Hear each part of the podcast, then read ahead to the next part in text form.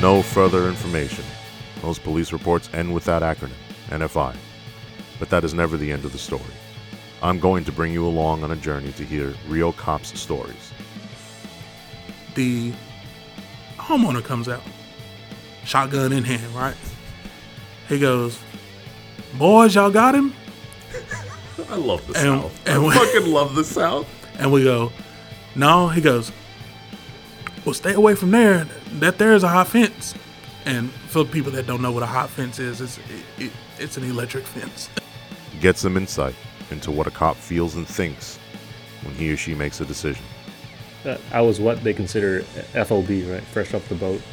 Um, uh, I came here when I was 10 years old, and, uh, you know, being in a, a small town, you know, East Texas is kind of a. It, it, I, I, I was struggling to find, like, you know, um, which which group do I belong Right. in, you know, early on, but I figured just be a nice, you know, just be a nice person. Most importantly, I want to give cops a chance to tell their sides of the story. Somebody's got to do it, pretty much, what it comes down to. Somebody's got to do it. Why is it you? Feel the drive to do it. Yeah, absolutely. Feel the drive to do it. Um, I think it's more so a passion. Um,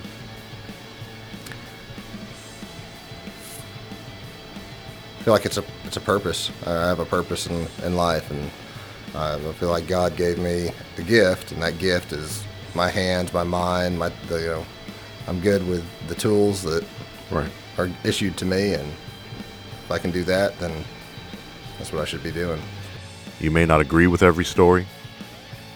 No one gives a shit. No one cares what No. we think. No, No. one cares how we feel. Nope. Shut the fuck up. Go to work. Come home.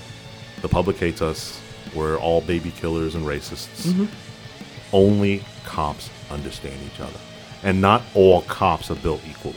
No, not even close. Not even close. Not even close. You may not like every story. to this day, I really don't know what happened to the case. Um, I can't recall whether the DA dropped it or not. I, I can't recall whether they did or not. Um, but I didn't hear anything else after that. Yeah, they dropped it. Okay. They dropped it because they claimed. Remember, you had a supplement. You had to go back, and they said there wasn't sufficient reasonable suspicion for the traffic stop. I remember you telling me that, not, and I, I, I was just like, I was blown away. I was just like, "Are you serious?" How does that make you feel? To be honest, in that moment, it, it pissed me off because it was just more like, "Are you serious? How, do, how could you say that I don't have enough reasonable sus- suspicion based off of a return that was provided to me We had the printed return, Correct. showing, confirming what Correct. you saw. Correct. And the way I the way I look at it is, okay, whether or not he had current registration or not, um, I still had at least reasonable suspicion to pull that vehicle over Which based off the return need. that I received. which is all you need.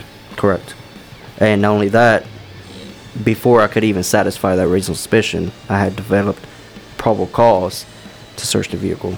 So that's kind of that was frustrating to me, and I was just like, how could the DA throw that out? That's that, it was very frustrating. The man, the man hours and effort, and to just be thrown out. But you're guaranteed the truth. So I decide to go listen to his story that he's telling at the high school. He keeps inviting me, but I never show up. I never go. So finally, one day, I'm like, okay, I'm gonna go.